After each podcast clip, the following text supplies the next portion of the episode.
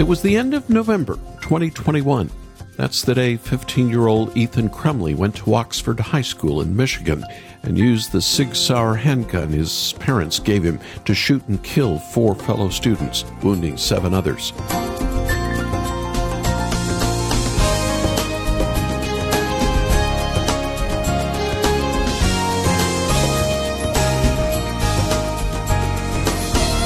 Now 17, Ethan Crumbley sentenced to life in prison for the mass killings with no hope of parole.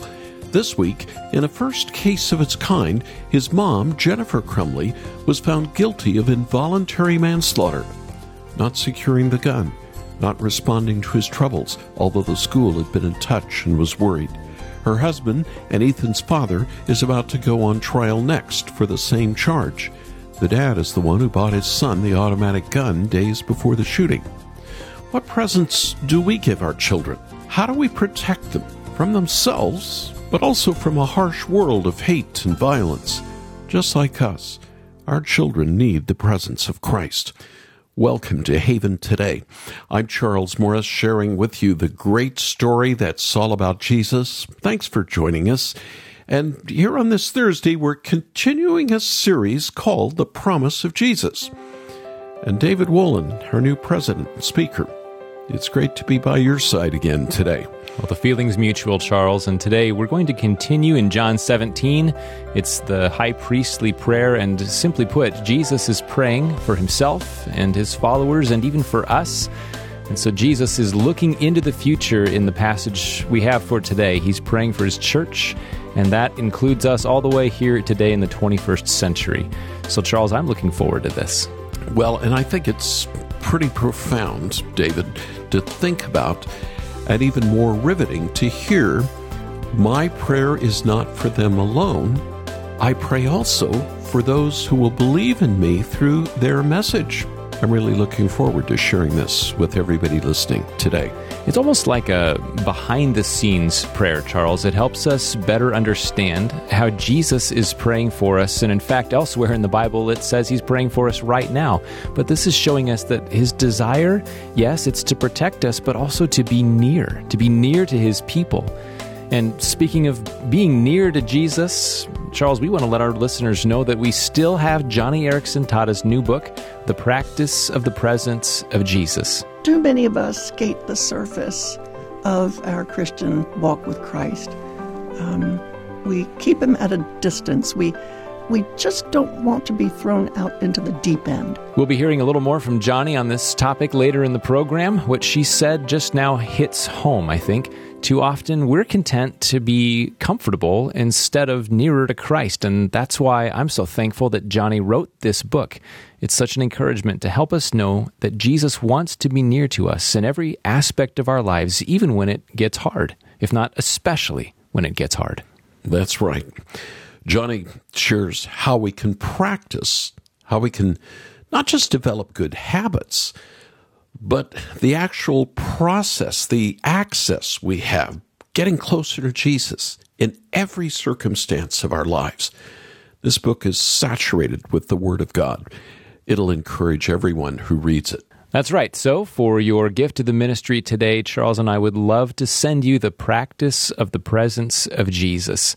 So after the program, would you come and visit our website and check it out? And you can watch the video of our time with Joni, the full interview. And when you're there, you can make a gift to Haven requesting your copy of Joni's new book. This is our way of saying thank you for your vital help to Haven Ministries. This is what keeps this radio program on the air every day. You can find all of this at haventoday.org. That's haventoday.org. Or you can call us at 865 Haven. 865 Haven. And now to open this haven today, Unity by Mike Donehey. Christ, come have mercy on us. Come and mend what we separate.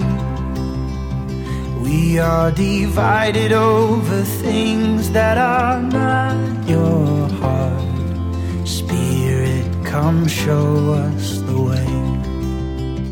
Oh, hallelujah, Christ is with us.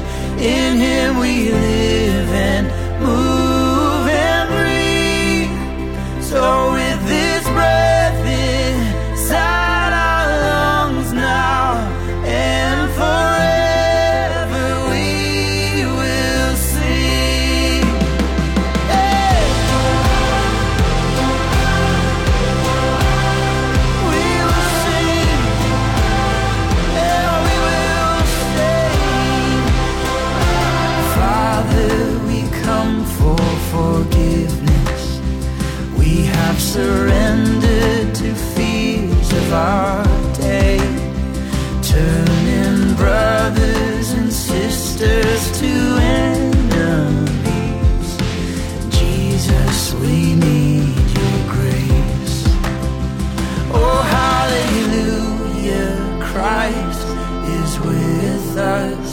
In him we live and move and breathe. So with his breath inside our lungs now and forever we will sing.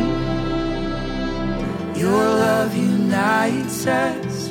Your love unites us, Lord.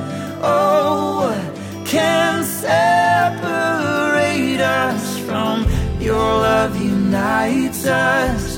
Your love unites us, Lord. Oh, can separate us from your love unites us. Your love unites us, Lord. Oh,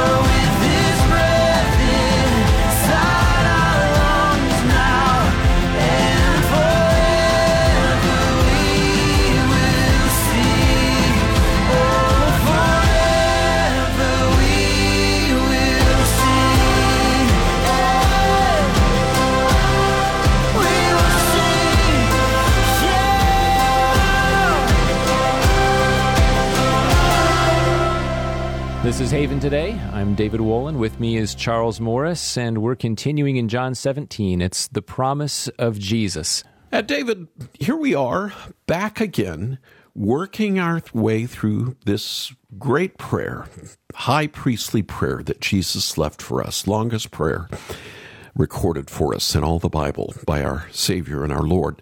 We're back to John 17 again. That's right. We're hearing Jesus praying for us. You know, we pray for each other. We often say things like, I'll be praying for you. Hopefully, we follow through on that when we do. But, you know, just a side comment rather than telling someone you'll pray for them, I found it's better if you could just do it right there. Seize the moment, pray for them. And when you do that, it's ensuring that you won't forget. But, you know, being prayed for in person is a double blessing because you get to hear yourself being prayed for. That's faith building. And we know prayer is more than well wishes. God hears our prayers and responds. Well, this week in John 17, we've heard the Lord Jesus praying out loud as well. He's praying for himself, then for the 11 remaining disciples, and here in the verses we'll be in today, Jesus is praying for you and me. In fact, all who will yet believe in him, even 2,000 years later. So, starting in verse 20 of John 17, Jesus prays this My prayer is not for them alone. I pray also for those who will believe in me through their message. So, up until this point, Jesus was praying specifically for his disciples, for their future ministry. Now he's praying for the result of that ministry, namely, you and me, those who will believe in Jesus through their message. What was the message of those disciples? Well, do you have a Bible nearby? Pick it up. Now you're holding that message in your hands. The New Testament was written by these disciples and those directly connected to their teaching, who were called by Jesus to write down the message for us. And where did they get the message? Well, they got it from Jesus. Earlier in John's Gospel, Jesus promised to send the Spirit, telling the disciples, You also must testify, for you have been with me from the beginning. And then Jesus expanded on that a little later, saying, When He, the Spirit of truth comes, He will guide you into all the truth. He will not speak on His own. He will speak only what He hears, and He will tell you what is yet to come. He will glorify me, because it is from me that He will receive what He will make known to you. So, this is the message you and I received through the disciples and their message that we might believe in Jesus. Now, what was Jesus praying for you and for me and for all the church and every generation yet to come? Well, you can sum it all up in one word unity. Unity. It's a small word, but a big concept. In a moment, Charles Morris will be expanding on this since Jesus has much more to say on this topic in the next few verses, but it begins with Jesus saying this. He prays that all of them, that is, we who believe, that all of them may be one. Father, just as you are in me and I am in you, that they may be one. About 10 years ago, the true story of the 1936 American Olympic rowing team became a New York Times bestseller. And earlier this year, The Boys in the Boat was released as a movie in theaters. People described it as a well told, inspiring story, which is rare enough coming out of Hollywood these days. And while it's not exactly a family movie recommendation, it certainly made an impact, in part because it was all about unity, also a rarity these days. The men were underdogs, to say the least, and had to break through many barriers before they were able to break records and ultimately compete on the world stage. But the key to their greatness was perfect unity. The slightest deviation, even for a second, could have derailed their team. And it was because they were one in this story that the whole world took notice and recognized their greatness, and we're still telling the story 88 years later. Unity is rare. It gets noticed. And Jesus also has a comparison for what unity looks like, except that he doesn't use an example like I just did from the world we live in or the world of the first century or from creation like he did in chapter 15 with the vine and the branches. The reference point Jesus gives us is something the disciples have virtually no understanding about. Jesus does that kind of thing just a handful of times in the Gospels, and each time it's because he's talking about something that's so profound, so great, so sublime and magnificent that he's unwilling to bring it down to our terms. Instead, he calls us up into what we can barely contemplate, but to do any less would fall short of the glory of what Jesus wants us to see and wants us to know. So listen now to what Jesus prays for you and me that they may be one, Father and here it is just as you are in me and I am in you, may they also be in us, so that the world may believe that you have sent me. Charles, these are deep waters, and they'll get deeper even more so as we keep going. You want to take us through the end of verse 23? I would be happy to. In this portion of the high priestly prayer, Jesus speaks not only of the unity, David, that you were just speaking of between Jesus and the Father, but of the unity between believers in all times and places. We are one with God, we are one with another. Here are Jesus' words from verses 21 through 23. May they also be in us, so that the world may believe that you have sent me. I have given them the glory that you gave me that they may be one as we are one, I and them, and you and me, so that they may be brought to complete unity. Then the world will know that you sent me and have loved them, even as you have loved me. Here in these short verses, John 17, Jesus pointing to two inseparable relationships. First, the relationship between believers and God, and then the relationship between fellow believers.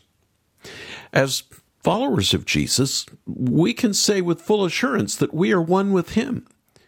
We don't become Jesus, but by faith we now find ourselves in Jesus. He's our home, He's our dwelling place, He's our new identity. Paul the Apostle describes this reality in Galatians 2. I've been crucified with Christ. I no longer live. Christ lives in me. The life I now live in the body, I live by faith in the Son of God, who loved me and gave himself for me. It's no longer us who lives, but it's Christ who lives in us. Jesus promised that this would be true. Sometimes it may not feel that way. There are days when we wonder if we're truly Christians, especially after committing some major sin. But if we trust in Him and believe that He paid for our sins, then we're no longer united to that old sinful nature. Behold, we are a new creation. We're now united to Jesus. But that's not all. Jesus speaks of our union with Him and also our union with other believers. Now, for some, this may be hard to understand. You might say, Well, yes, I know I'm united to Christ. He's my Savior, He's my Lord. But how am I one with other Christians? Think of all the barriers we have. We speak different languages. We come from various parts of the world. We may have different opinions on certain political issues. And don't even get me started on the different denominations out there. How are Christians one with each other? This seems like a future hope rather than a present reality. Well, for all the differences that Christians have, the cultural, some theological, we are united because we share the same Savior. We have an inseparable bond with believers in the United States, in Canada, in the Philippines, Africa, all over the world because we're united to the one true Lord Jesus Christ. There's a purpose for this unity. It involves the whole world. Did you catch that? Jesus mentioned it twice in this prayer. The purpose of Christian unity is so that the world may know Him. When the church enjoys complete unity, then the world will know that the Father sent Jesus and that the Father loves the church just as He loves His Son. Does this bring conviction to your heart? It does to me when we're more interested in building up walls rather than building bridges to other believers, we're not pointing the watching world to Jesus. We must not forget the famous words of our Lord they will know you by your love. Does this world know you are a Christian by your love? Or do they just hear your harsh words? I'm sad to say that I think the world knows us more by the latter than the former. But this isn't the end of our story. We are truly one with God and one another. So, what are we to do? We live in that truth, and that begins with you and me. We can live in unity. We can do it here and now, just like those boys on the boat in that movie that was a famous book before it went to Hollywood a few weeks ago. Are there people at your church who are in need? You have an opportunity to show that unity by offering assistance or a home cooked meal. Did you see yet another fight on social media between Christians, name calling, slander, maybe even as well? You can respond with love with this prayer from our Lord that we may be one just as Jesus and the Father are one. This world is watching. They're looking for any excuse to brush off Jesus. I'm not saying there are valid reasons to reject Jesus, but let's not make our poor testimony one of those reasons. Let's use our lives to witness to the life changing power of the gospel, the good news of Jesus Christ that can bring even the most opposite of people together. And that's true unity. And that was Jesus' prayer. And I hope you believe it and are living it today.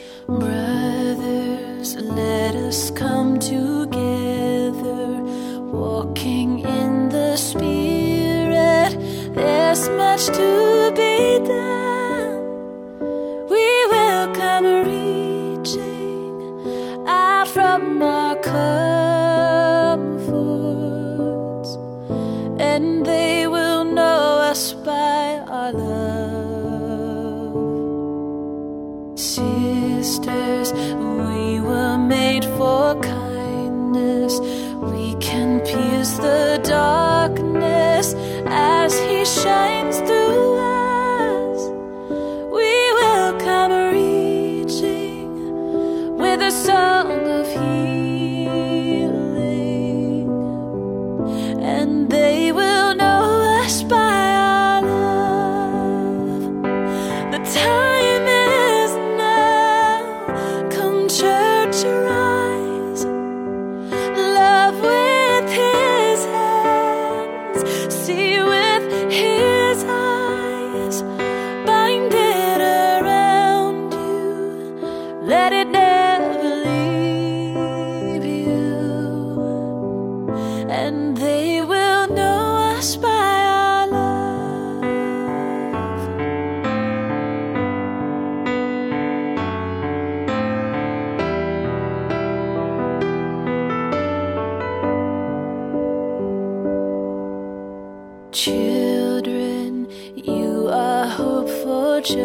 justice. Stand firm in the truth now. Set your hearts above.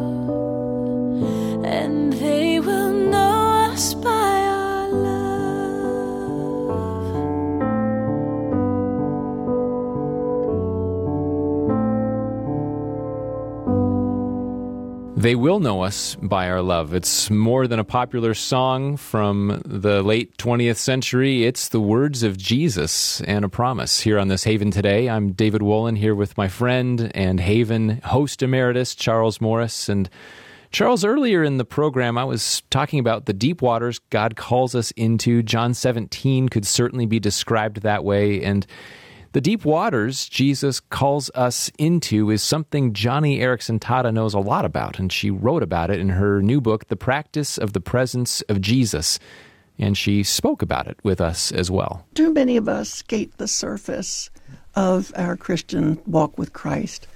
Um, we keep him at a distance. We, we, we're satisfied with a little bit of theology, a little bit of prayer.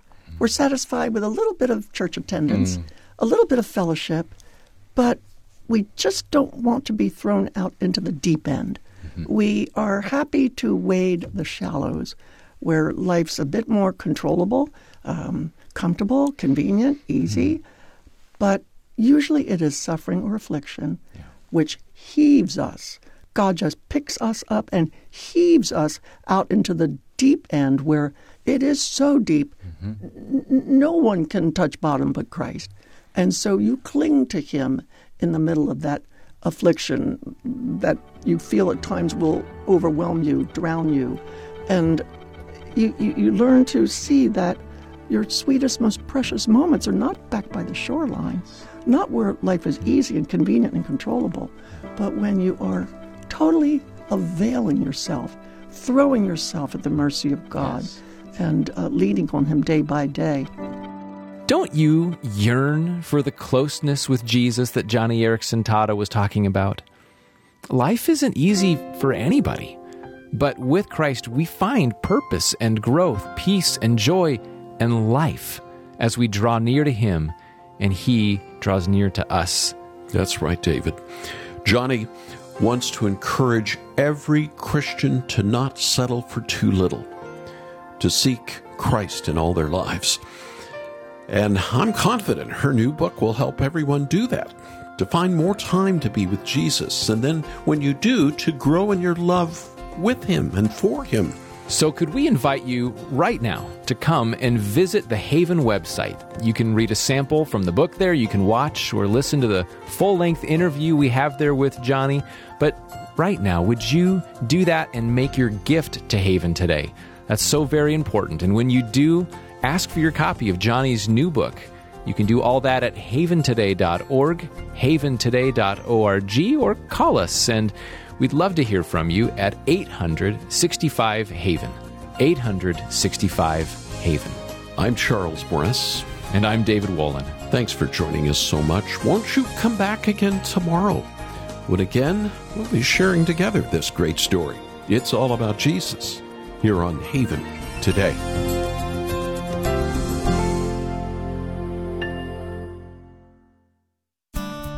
For your walk with Jesus, I'm David Wolin with Haven Today, inviting you to anchor your day in God's Word. The life of the Apostle Paul is a riches to rags story. The very opposite of most inspirational stories, but Paul saw things differently. He knew he had traded up, not down. And he knew to trust God, even when it wasn't clear where his next meal would come from. In Romans 8, Paul gives us a reason to also trust in God in our times of want. Verse 32 He who did not spare his own son, but gave him up for us all, how will he not also, along with him, graciously give us all things? We can trust him, even for the little things, and that's because he's already met us in our greatest need of all. He has given us a Savior. Grow in your walk with Jesus with Anchor Devotional. Visit getanchor.com.